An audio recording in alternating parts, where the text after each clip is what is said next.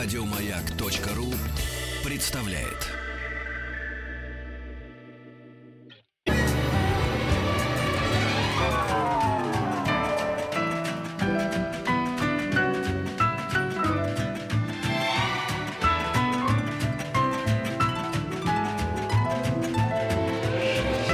Дышите глубже с Петром Фадеевым.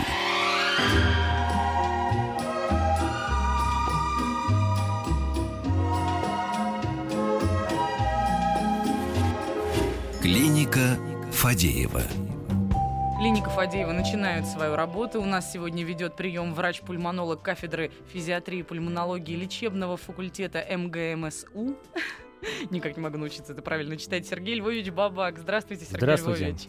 Быстро напомню сразу же все средства связи, потому что если у вас есть вопрос, что называется, по профилю Сергея Львовича, то направлять его необходимо на номер 5533. Это смс-портал. Обязательно начинайте смс-ку со слова «Маяк». Можно задать вопрос в WhatsApp и Viber. Единый номер 967-103-5533. Можно, наконец, задать вопрос в нашей группе «Радио Маяк ВКонтакте». Главное, возвращайтесь. Возвращайтесь, уважаемые радиослушатели. Все, уже, уже все закончилось. Возвращайтесь. Больше никаких гравитонов. Да, да. Мы больше так не будем. Так, несмотря на то, что Сергей Львович э, вроде бы как пульмонолог, мы договорились сегодня не говорить о туберкулезе, поэтому, дорогие туберкулезники, давайте попозже с вами встретимся, а начнем мы давайте с бронхитов. Сейчас эта тема чрезвычайно острая, потому что идет сезон тех самых заболеваний, которые к бронхиту рано или поздно могут привести. И бронхитов, насколько я понимаю, есть бесконечное множество. Нет, но это множество не бесконечно, оно ограничено. Есть бронхиты острые, хронические, есть обструктивные, необструктивные. Вот, говоря, вся классификация бронхитов. Но Мгм. надо понимать, что современная концепция бронхита, острого бронхита, она исходит из концепции вирусной теории. Мгм. То есть признается, что современные бронхиты, они вирусной теологии. То есть вирусы получили преимущество такое, вот и раньше такого не было, поражать изолированно бронхи. Мгм. И поэтому современная концепция лечения бронхита основана на вот концепции вирусного поражения бронха. А бронхит курильщика тоже относится это к хрон- вирусным? Нет, это хронический бронхит, это немножко другое. Возникает этот бронхит от ре- регулярной ингаляции токсических частиц или газов, в том числе э, курение является вдыханием дыма, э, которое пр- противоестественно для дыхательных путей абсолютно. Поэтому я говорю еще раз подчеркиваю, курение абсолютное зло, как бы вы ни, не рассматривали. И воспаление, возникающее в ходе вот вдыхания этого дыма, вызывает хронический бронхит. Да? У него другие законы.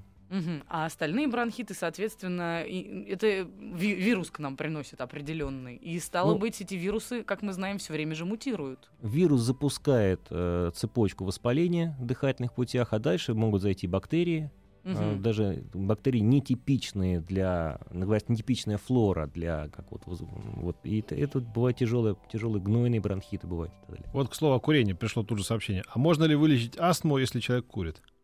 О, Господи. Это сделать очень тяжело. Курящие Вылечить- астматики такое бывает? Да, курящая астма это отдельный вид такой вот э, пациентов, э, мы говорим фенотип больного курящей астмы, когда у них э, изменяется ответ на лекарственную терапию, они очень устойчивы бывают к лекарствам, и поэтому если астматик курит, он должен понимать, что он тем самым обрекает себя на мучительные э, состояния одышки, э, чувство нехватки воздуха, что можно было бы снять, если бы он не курил, с помощью лекарственных препаратов.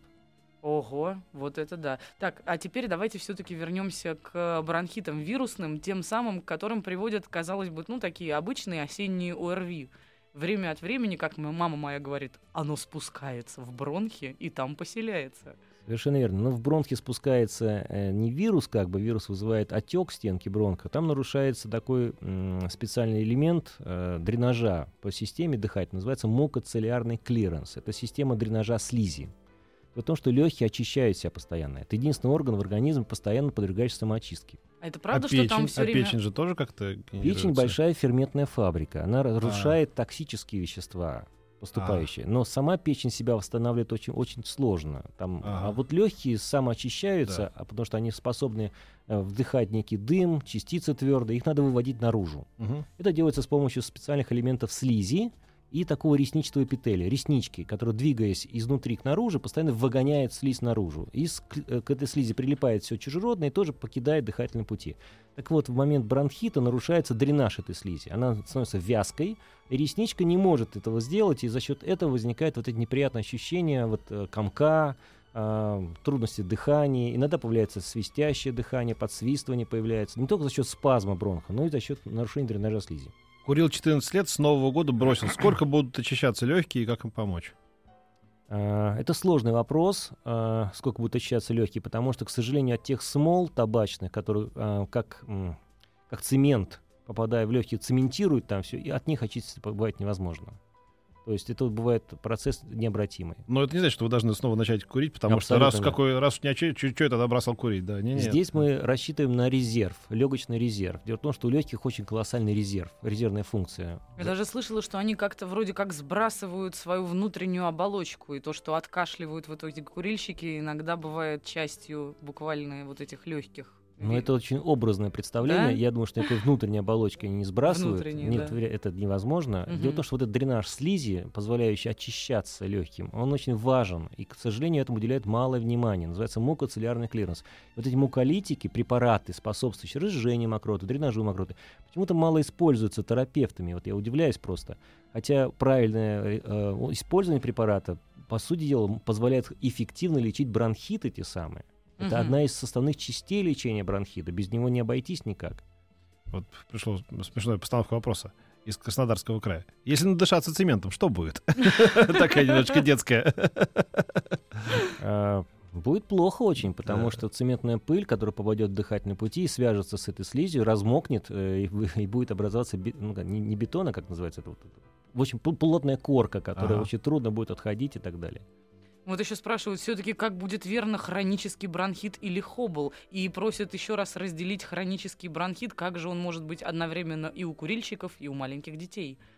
Это два разных заболевания. Хронический бронхит и хроническая обструктивная болезнь легких не- не- несколько разные имеют, эм, хотя причина может быть одна и та же, попадание чужеродных частиц или попадание э, неких агентов, но течение болезни разное. А, При хронической обструктивной болезни легких запускаются очень сложные механизмы. а, Мы считаем, что это системное заболевание, то есть поражаются и сосуды, и мышцы, и сердце и так далее. При хроническом бронхите такого не происходит. Если при хобл происходит системное поражение органов и систем, то есть выходит сразу э, целый комплекс из строя, то при хроническом бронхите все-таки чаще выходит локально одна, из- одна система, легочная система, легочный аппарат. У детишек может быть хронический бронхит. Если ребенок болеет э, более трех месяцев в году, более двух лет подряд, мы должны признавать, что это состояние хроническое, не острое, а хроническое. Печально. А вот это еще печально. очень просят рассказать про силикоз легких. Что это такое и лечится ли? А, Силикоз легких это профессиональное заболевание. А, Это связано с тем, что на неких пыльных работах, там, где что-то режется, например, камень режут, э, там, Ой, это про цемент, да? ну, ты цементная пыль, может быть, да. А, м, Попадают частицы, твердые частицы, вот эти вот э, силикат, это ну, кремний, ну, песок. Он попадает в легкие, оттуда выйти не может. И он забивает мелкие части дыхательной системы и нарушает газообменную функцию в легких. Поэтому это как бы считается профессиональным заболеванием тех, кто имеет дело вот э, с резкой, там, с пылью какой-то определенной там, и так далее. Обожаю, конечно, истории, когда стоит упомянуть только какую-то борьбу с курением или, или о том, как это опасно, непременно найдется 10-15 человек, которые спросят, какой табак курить, э, чтобы вот все-таки это было не так вредно. Может быть, вы посоветуете. Вот я уже не брошу почти наверняка, может быть, на нюхательный перейти. Знаете, да, мне подталкиваете к мысли о том, что связаться с какой-то табачной компанией, придумать для них специальную серию лекций, какой табак нужно курить, да, а какой да. курить не нужно. Водку лучше не пить. Это понятно. А вот столичная все-таки или московская? Вот, э, потому что московская, это понятно, там масла, а вот, а вот столичная, там вот А она по-другому гонят. да. Да. Это все понятно, да. Вот еще человек очень прикладной пролетарский вопрос, но все-таки в салоне автомобиля постоянно пахнет тосолом, видимо, протекает печка. Постоянно дышать парами тосола вредно? Постоянно надо где-нибудь. Постоянно. простите. Ну, надо сказать, что дышать постоянно парами э, и тосола, и не тосола вредно, конечно же, потому что э, тосол он является токсичным веществом. И есть концентрация, от которой начинается поражение определенное. Ну, как и пить тосол тоже не, не очень приятно, правда ведь? Ну, некоторые пользуются этим, но тем не менее. Поэтому и вдыхание э, вот этих патогенных, мы говорим патогенные, ну, не то, токсичных частиц и так далее, это вред. Абсолютно вред, надо стараться избегать этого. Ремонтируйте печку, в конце концов. Ну, что это? Пора, пора. Скоро зима уже. Winter Да. is coming. А, еще два человека, независимые друг от друга, спрашивают о том, а, симптомом ли и является, ну, симптомом чего, может быть, является свистящее дыхание. Очень хороший вопрос, и он имеет очень четкий однозначный ответ, потому что современная пульмонология признает, что все, что сопровождается свистящим дыханием, должно признаваться астмой бронхиальной, пока не будет доказано обратное. Ого, это Вот не так. может быть аллергия на кошку там или что-то вот такое пролетарски простое. Это хроническое заболевание на всю жизнь. Здесь нет. Мы еще раз говорим о том, что есть некие постулаты. Мы должны от чего-то отталкиваться в Мгм. диагностике, говоря, чтобы ранняя диагностика позволяла А. нам делать хорошее лечение. Поэтому вот пульмонологи договорились всего мира Мгм. о том, что есть такая фраза. Все, что признается свистящим дыханием, должно признаваться астмой, пока не будет доказано обратное. Поэтому если человек имеет свистящее дыхание, немедленно надо обращаться к пульмонологам, сделать необходимые тесты и либо доказать, либо отвергнуть бронхиальную астму. Потому что это очень важный диагностический этап. Потому что лечение может быть э, совершенно различное. Добрый день. Э, Что будет, если несколько лет заправлял картридж для принтеров и постоянно дышал этим? И как очистить легкие? Да, э, много лет, э, уже несколько лет я езжу в метро и постоянно дышу там. И потом на улицу выхожу и тоже дышу. Что делать, чтобы легкие очистить? Вот я вот сейчас сижу в студии и дышу. А, кстати говоря, ну, может быть, есть действительно какая-то вот такая физиотерапия. В нашем детстве, я помню, бабушка мне все время говорила, подыши над картошкой. Даже если не больна, подыши над картошкой, это полезно. Зачем? Может быть, есть что-то такое, что мне картошку подсовывали, когда типа я был б- болел, а чтобы вот так вот просто без, без всяких обоснований. Ты мало знаешь еще о моей бабушке, я расскажу О, тебе да. потом. Это был человек на всякий случай. Ага. Но если попытаться ответить на этот вопрос, что делать в случае, если ты дышишь э, парами картриджа или там частицами картриджа, Мгм. то, скорее всего, мы должны ид- идти из логики, что очистка идет через вот эту слизь. Поэтому все, что стиму- будет стимулировать слизь, стимулирует дренаж слизи, будет способствовать э, как раз очистке и на- приносить благость этому человеку. Поэтому я думаю, что вот в первую очередь это галопалаты, спелеока- спелеопалата, галокамеры там и так далее. Там, где есть морской, э, морской климат, так называемый. М. Соляные, соляные пещеры, по-другому, попроще говоря. Ах, Соляные вот пещеры. для чего они нужны, соляные пещеры. Совершенно Я так верно. все спа- думала. В спа-салонах? Это самое Нет, странное нет. место в спа-салоне. Там люди Например, лежат и дышат. и Какая-то, всё. жу- жу- какая-то, по-моему, жу- жульническая история, мне так казалось. Ничего подобного. Нет? Вы знаете, у нас в клинике специально сделали такую соляную пещеру для легочных пациентов, и они в ходе реабилитации, вы совершенно правильно говорите, после пневмонии, после бронхитов тяжелых, приходя в соляную пещеру, проводят там сеанс 45 минут, например, дыша вот этой вот солью определенной, но мелкодисперсной, естественно. А. Мгм. И у них резко изменяется ответ. Мукоцилиарный клиренс улучшается, пропадает кашель, нормализуется дренаж, и, по сути, рассасываются те даже очаги, которые бывают, э, вот, должны рассасываться. И еще очень важно, это климатотерапия. Мы о ней забываем полностью. Ну, например, вот то, то ощущение курорта, черноморского курорта там и так далее, ведь раньше было гарантировано каждому человеку 10 дней под солнышком на море. Это была социальная гарантия государства. Да, м, А у детей так и по месяцу. Конечно. Так вот, морской климат. Мы говорим о сухих субтропиках. Сухие субтропики. Это очень интересный климат, когда идет а, хорошая очистка дыхательной системы и так далее. Все легочные больные должны подвергаться климатотерапии хотя бы раз в год, в течение месяца, например, или хотя бы двух недель, Мгм. именно в сух- сухих субтропиках. Ну, если мы говорим про Российскую Федерацию, то это место наиболее... Это Форос, Мисхор, например, это вот э, побережье Крыма. А, Там, где влажный климат, не очень хорошо. Мгм. Здравствуйте, скажите, пожалуйста, у меня периодически появляется першение в горле, после которого я начинаю безудержно кашлять. Просто так остановиться невозможно. Либо надо что-то попить, либо взять какую-нибудь конфетку.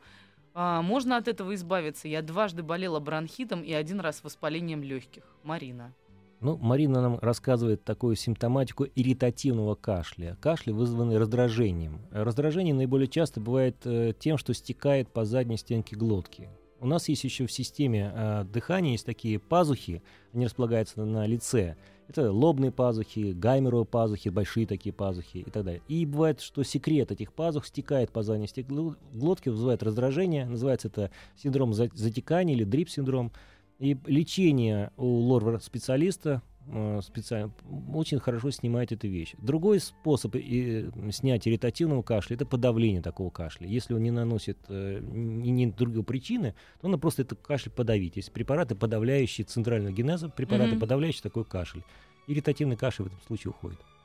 А вот шахтеры из угольной пыли, от угольной пыли ежедневно должны выпивать стакан водки. Байка это или правда? Задайте вопрос специалисту. Мне Это- шахтер рассказывал. Это натуральная байка, потому что стакан водки никаким образом не может изменить дренаж слизи, у таких шахтеров. А вот если такие шахтеры... Но он может изменить э, отношение к этому. Это абсолютно. Да. Ну, стакан-то вот Да, прекрасно да, меняет да, отношение вообще к И- и жизни, не к только к этому, работе. вообще, да, да. мотивирует человека. Много отступает на второй план. Наверное- отступает совсем. Наверное, он снимает стресс. Да, да, да. Это да. Ой, вообще, Но это к конечно, неврологу, это не к вам, Это, да. это смешно просто. Чего такое? А, так, сейчас извините, пожалуйста, очень много людей вдруг нечаянно начали хвастаться и говорить, вот у меня были бронхиты, а я стала обливаться по методу бутейка, и все у меня прошло. Например. Что это за метод такой, я не знаю, но мне кажется, обливания с бронхиальными историями не могут быть напрямую взаимосвязаны. Нет, ну почему же? Есть элементы закаливания организма, и обливание играет ва- важную роль. Перепад температуры внешне закаливает ваш организм, не дает ему э, э, ослабнуть иммунной системе. Это то, что все возникает на, на фоне ослабления иммунной системы. Мгм. Наиболее часто это переходит при переходе, например, э, зимы в лето или лето в осень там, и так далее. Вот перепад климатический и так далее. Если вы будете закаливаться, если будете чувствовать себя здоровым, то вы вряд ли заболеете бронхитами, потому что вирусная инфекция как раз и поступает в организм и дает толчок на фоне ослабления иммунной системы. Но, Может но, быть. но к ну, закаливанию бутейка это имеет никакого отношения, потому что есть дыхание по бутейка. Это другое немножко. И мы против дыха- дыхания по бутейка, потому что а, кроме накопления углекислоты, такое дыхание ни к чему не приводит. И не всем людям нужно накапливать углекислоту, чтобы стимулировать свой дыхательный центр. Это совершенно э, разные вещи. Поэтому здесь очень много вопросов к этому дыханию по бутейка, и я очень большой скептик в отношении этого метода. Хорошая фамилия Побутейка, да? Есть Бутейка, а есть Бут- Побутейка. Ну, ну да, методика по бутейка. Да, мы понимаем, да, просто Мгм. это Просто- шутка вырвалась наружу, называется. К этому как раз был следующий вопрос. Девушка бегает каждое утро в парке, независимо от сезона, и спрашивает, насколько опасно бегать в сильный мороз. Ведь дышать холодным воздухом, особенно при беге, я подозреваю, дыхание достаточно глубокое. Это же можно простудиться, как правило, нет? Ну, опять-таки, элемент закаливания. Мы знаем прекрасно людей, живущих на, за полярным кругом. Они дышат при очень низких температурах, при минус 60 могут дышать, минус 50 дышат воздухом этим. И, кстати, не болеют. Почему? Мгм. Не дел- Привыкли уже. не- совершенно верно. Дело адаптационное. Поэтому, если э, вы адаптированы хорошо к нагрузке физической, к закаливанию хорошо от- ну, уже при- приготовлены, то вряд ли вам мороз нанесет какой-то ущерб. Но если вы ослаблены, вы болеете хронической болезнью, вы получаете лекарственную терапию серьезную, расширяющую бронхи, и при этом выходите на лютый мороз и, дыш, и даете нагрузку. Нет, и- ну это совсем грустная ситуация. А давайте рассмотрим какую-то вот а это же реальную. экс- экстраполируется больными людьми, что им тоже надо это, это делать. Они же, А. они же реально выходят в мороз на улицу, начинают бегать, понимаете? Слушайте, ну я знаю массу людей, вижу, по крайней мере, их, которые выглядят со стороны вполне здоровыми. Ну, по крайней мере, про психическое здоровье я, наверное, ничего не могу сказать. Но они при этом бегают трусцой, а, например, по тротуару рядом с огромной трассой, полной автомобилей. При повышенной вентиляции легких, которая бывает при беге, ну скажите же им, что это неправильно, Ну, что не надо скажу, бегать в таких местах. Абсолютно. Вся логика говорит о том, что они вдыхают больше бензопиренов, выхлопов ав- автомобильных там, и так далее, чем люди, просто ходящие пешим шагом. Потому что потребность в вентиляции высокая. Они вентилируют себя большим объемом воздуха, который содержит и все полютан. Бегать нужно в парках. Слышали? В, лесах нужно бегать. там Слышали вокруг вы, речек люди, перебегающие дорогу перед моей машиной? Перестаньте это делать. А мы продолжим после новостей середины часа. Середина спорта. Дышите глубже.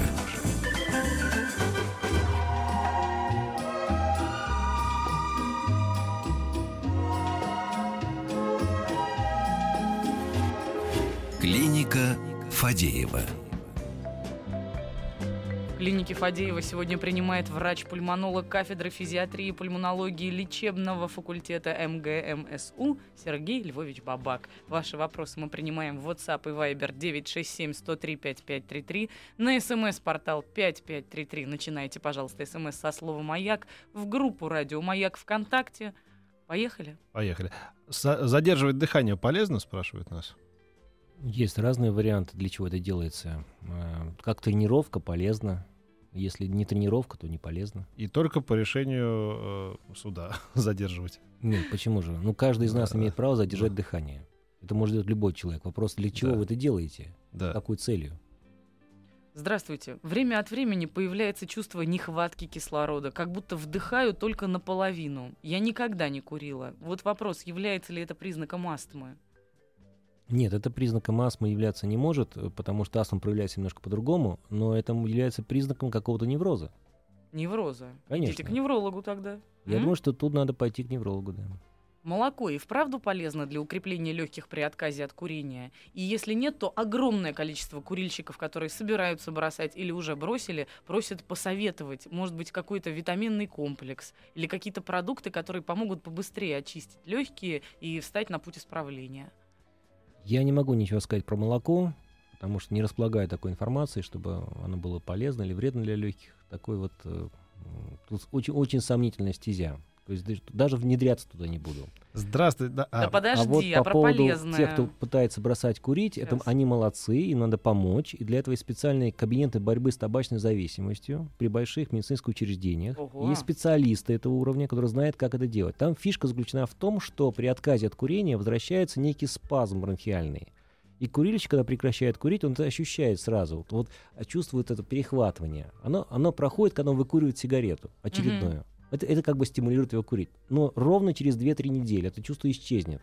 Вот на эти 2-3 недели специальные лекарственные препараты, снимающие этот эффект, облегчающие самочувствие там, и так далее. Ну и плюс мы говорим о, никотин, о зависимости от никотина, естественно, которую тоже нужно преодолевать.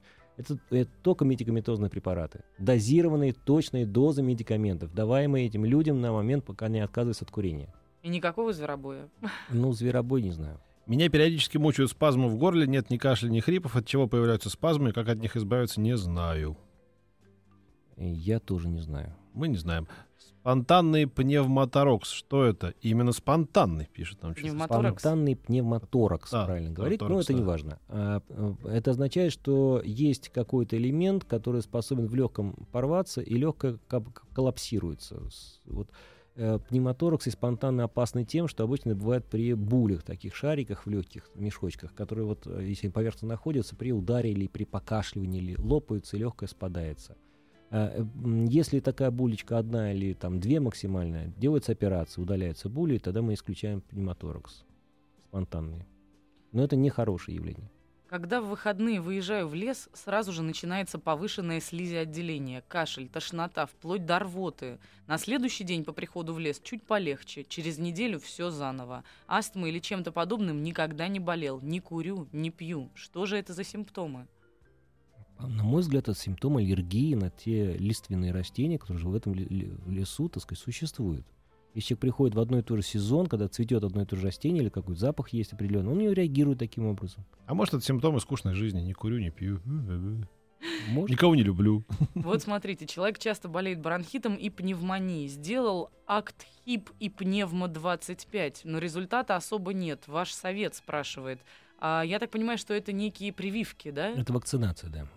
это специальные вакцины, которые позволяют не заболевать пневмониями. М, Я не совсем убежден, что м, эти вакцины не работают. Они хор- хорошо себя зарекомендовали у людей. Вопрос, почему в данном случае сбой какой-то, это нужно разбираться индивидуально. Рекомендую прийти на прием, и мы в ходе приема все выясним, установим. А вообще сами по себе хорошие прививки, стоит их сделать, ну, на всякий случай. Или это только для людей, кто подвержен заболеваниям и кто действительно является хроническим? Есть возрастные группы, группы риска называется, особенно старшие возрастные группы. Мгм. Люди, подверженные пневмониям. Например, на примере Швеции было показано, что это люди старше 60 лет. Вот им Интересно. всем поголовно в Стокгольме было сделано прививки такие, вакцинация называется правильно, и они не заболевали пневмониями. И на, на основании этого был сделан вывод, что это очень полезно, это нужно, и всем легочным пациентам рекомендуется вакцинация от пневмонии, пневмококковыми вакцинами, чтобы они не болели пневмониями. Легочным больным, не всем Легочным подряд. пациентам, да. Полезен ли хамам, турецкая баня? Ведь там же влажный пар. И про русскую спрашивают. Не, не, не первый раз уже. опять-таки вопрос, кому полезен, э, с какой целью. Например, если вы, вы сердечник, и вы не переносите высокие температуры, сауны, например, и так далее, то вы можете воспользоваться хамамом, потому что в хамаме температуры ниже. Но при этом нужно быть убежденным, что у вас нет легочной составляющей. Если легочная составляющая существует, А, то влажный, влажный пар входящий, он вызовет у вас раз- разбухание слизи в легких. Она разбухнет просто. Это нарушит вам дыхание немножко. То это будет плохо, например. Поэтому тут э, каким, каким группам лиц это нужно все? Здоровому человеку, видимо, полезно все. Все как полезно. я понимаю. Здоровым, здоровым можно все. Привет, маяк. К моей матери в основном по утрам привязывается кашель, как спазмы. После 40 стал замечать, что этот кашель стал и ко мне привязываться. Какой забавный оборот. А, прям такое ощущение, что сейчас легкие выплюнешь, но через несколько секунд это проходит. И повторюсь, только по утрам. Что это может быть? Александр 43, Архангельск. Очень мало информации, Александр, чтобы сделать какое-то заключение в вашем случае. Я могу только предположить, что есть э, реакция на ту подушку, ту, ту кровать, где вы находитесь, спите. А, Потому что тоже не, аллергическая. Ну, аллергического генеза, да. То есть люди могут реагировать на перо, птицы там и так далее. Есть клещ, живущий в пере, э, в перьях в этих. А, на него можно, может быть, реакция. Но это бли, ближе вот к аллергическим реакциям, к космотоидному тому состоянию mm-hmm. такому и так далее. Может быть, это даже не астма еще. Ну, возможно. Начало сегодняшнего эфира, Данных кстати, мало очень. если вы хотите переслушать его, залезьте на сайт радиомаяк.ру, там много ответов уже, но я смотрю, просто перепахало народ, каждый теперь спрашивает, а древесными опилками дышать тоже вредно? А вот этим вот тоже вредно? Но вот есть уникальное сообщение, по профессии приходится дышать небольшими дозами инертного газа. Чего от этого ожидать и какая может быть профилактика? Ну, из инертных газов, которые я знаю, это гелий, например, может быть, человек работает клоуном, например. Вот. Ему нужно все Но время он говорить вот таким ге- голосом. Гелий безопасен, а если мы говорим про другие инертные газы, то иногда их используют э, в качестве наркозных газов, э, Мгм. тоже инертные. Они опасны, а, бывают опасны в больших концентрациях. То есть здесь опять-таки вопрос эм, не очень конкретный. Какой инертный газ? Что за газ? Так сказать, и тогда мы дадим ответ конкретный. Давайте сейчас потратим одну минуту на курильщиков, которые все-таки начинают даже свое сообщение. Если все равно куришь, ну как бы и не Ну да. собираешься бросать, да, но беспокоит кашель. Как можно легкие почистить или просто стоит периодически принимать отхаркивающие лекарственные средства? Стаж курения более 15 лет, 32 года мужчине при этом. Ну, здесь очень просто посчитать э, воздействие курения на легкие. Называется пачка лет. К- Количество сигарет, выкуриваемых в день человеком, помножено на количество лет курения, переведено в пачки, поделено на 20. Например, если вы курите полпачки э, в, де- в день, там 20 лет, вот вы- Мгм. если это превышает 10 пачка лет, то вред от наносимого табака легким уже существует. Определенный четкий вред. Мгм. И вот с, этим, то- с этой точки и нужно, собственно говоря, быстро идти к специалистам, потому что, возможно, на ранних стадиях болезни, поверьте, это реально возможно, дав нормальную, адекватную терапию, она есть в России, полностью э, устранить вот эти эффекты, дать возможность жить человеку долго и счастливо, но при этом, конечно, проводить э, доктрину отказа от курения там, и так далее. Но надо самому собраться и пойти сначала. Конечно, нужно в первую очередь пойти к специалистам, которые сделают ряд э, исследований, там, спирометрию сделают их правильно, компьютерную томографию проведут, из- изучат вопрос, и делают внятные рекомендации. Внятные, это очень важно. Скажите, пожалуйста, после бега или долгого смеха появляется кашель. Почему он возникает и надо ли это лечить? Ну, вот кашель трактуется как, безусловно, рефлекс. Рефлекс а, истор- исторгания из, из организма чего-либо путем резкого форсированного выдоха через сомкнутые голосовые связки. Вот так в Мгм. науке трактуется слово кашель. А бег и смех это вентиляция дополнительная А, легких. Бег, бег да? это движение, смех это эмоция. А Почему они сопровождаются кашлем, не совсем понятно. Поэтому на все, А, на, то есть тут нельзя какой-то на все вопросы понятно. ответить невозможно, нужно разбираться в кон- конкретном случае. Но сам по себе кашель защитный рефлекс. Простое устранение кашля на самом деле не всегда полезно. Кашель нужен для того, чтобы лишнее не попадало в организм. Кашель возникает и при пер- переполнении желудка. Мгм. Поверьте, когда желудок полный, тоже возникает кашель. То есть организм пытается исторгнуть до рвоты. То есть кашель замещается дальше рвотой. Это тоже рефлекс исторжения из себя ненужных веществ. Бег и смех. Так что остановитесь, как вкопанный, и возьмите томик Достоевского, я не знаю. И, тишина и отсутствие смеха вам гарантировано. По роду деятельности приходится дышать парами тяжелых металлов и кислот. Что делать, чтобы не загнуться как можно дольше? Надо работать в, в изолирующих, в изолирующих системах э, дыхательных, которые изолируют полностью от некой среды, где вы это делаете. Кислота проникает через все повязки, через все.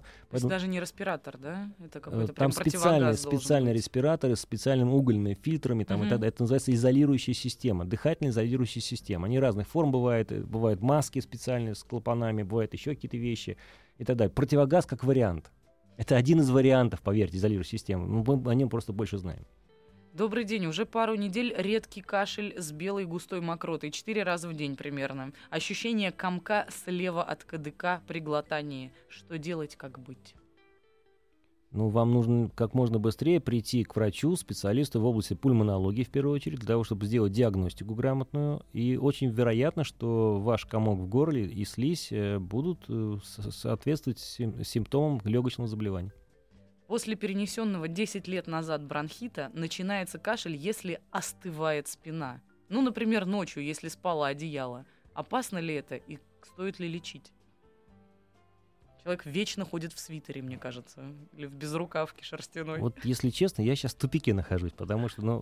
Вот остывает как, спина, как, это потрясающее остыва, показание, остывает, да? Остывает спина, да, и какие кашель. Ну, он бывает рефлекторный, то есть, может быть, рефлекс есть какой-то, связанный с э, нервными вол волокнами, э, межреберной мускулатуры и так далее, что провоцирует кашель, покашливание. Ну, так вот... Ходите к врачу, мужчина. Что вы мучаете нашего да. специалиста? Идите я остываю. Нет, почему? И покажите это, свою спину. Это, это, я жив или нет? Анастасия, Анастасия, никто меня не мучает. Я сам сюда пришел, поэтому да. готов отвечать на вопросы, с удовольствием отвечаю. Но просто на все вопросы есть вот сразу конкретный ответ. Все-таки иногда требуется посмотреть на человека, потрогать, mm-hmm. пощупать, послушать, в конце концов. А, после, вынести решение. После болезни у меня стеноз бронха первой степени. Расскажите, рассеется ли он сам? Если да, то за какой период времени? И, и, или если есть какая-то возможность избавиться от него другим путем? К сожалению, стеноз бронха — это необратимое явление. Стеноз, э, сужение бронха необратимо. Поэтому если сужение будет нарастать, то есть варианты, когда в это сужение можно вставить спиральку, пружинку, так сказать, расширить, если это возможно. Uh-huh. Вот, если невозможно, то делается операция по иссечению этого рубца, сшиванию там и так далее. Это очень сложные операции тоже. Ну, тут надо вот смотреть на степень нарушения функциональные. У меня мерцательная аритмия. Сделана операция радиочастотная абляция, заключающаяся в прижигании устьев легочных вен. Есть ли отрицательные последствия для легких? Э, сложный вопрос, э, потому что не совсем понятно, в какие местах сделано прижигание. Это, ну, в, в теории, в теории, mm-hmm. теоретически, это может повлиять на кровоток по малому кругу кровообращения. Насколько важно э, изменение этого кровотока, сказать трудно. Нужно сделать серию тестов нагрузочных и посмотреть, как меняется от нагрузки кровоток. Это очень легко сделать на самом деле. Это неинвазивные способы. Сажается на велосипед человек, крутит педали, ему делают измерения и так далее. Это все установим. И тогда выносить решение. Мы продолжим сразу после небольшой рекламы на радио «Маяк».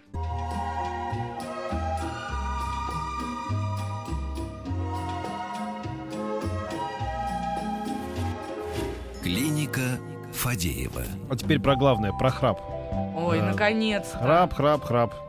Ну, наконец-то. Сверкает и искрится, храп, храп, храп, не знает компромиссов.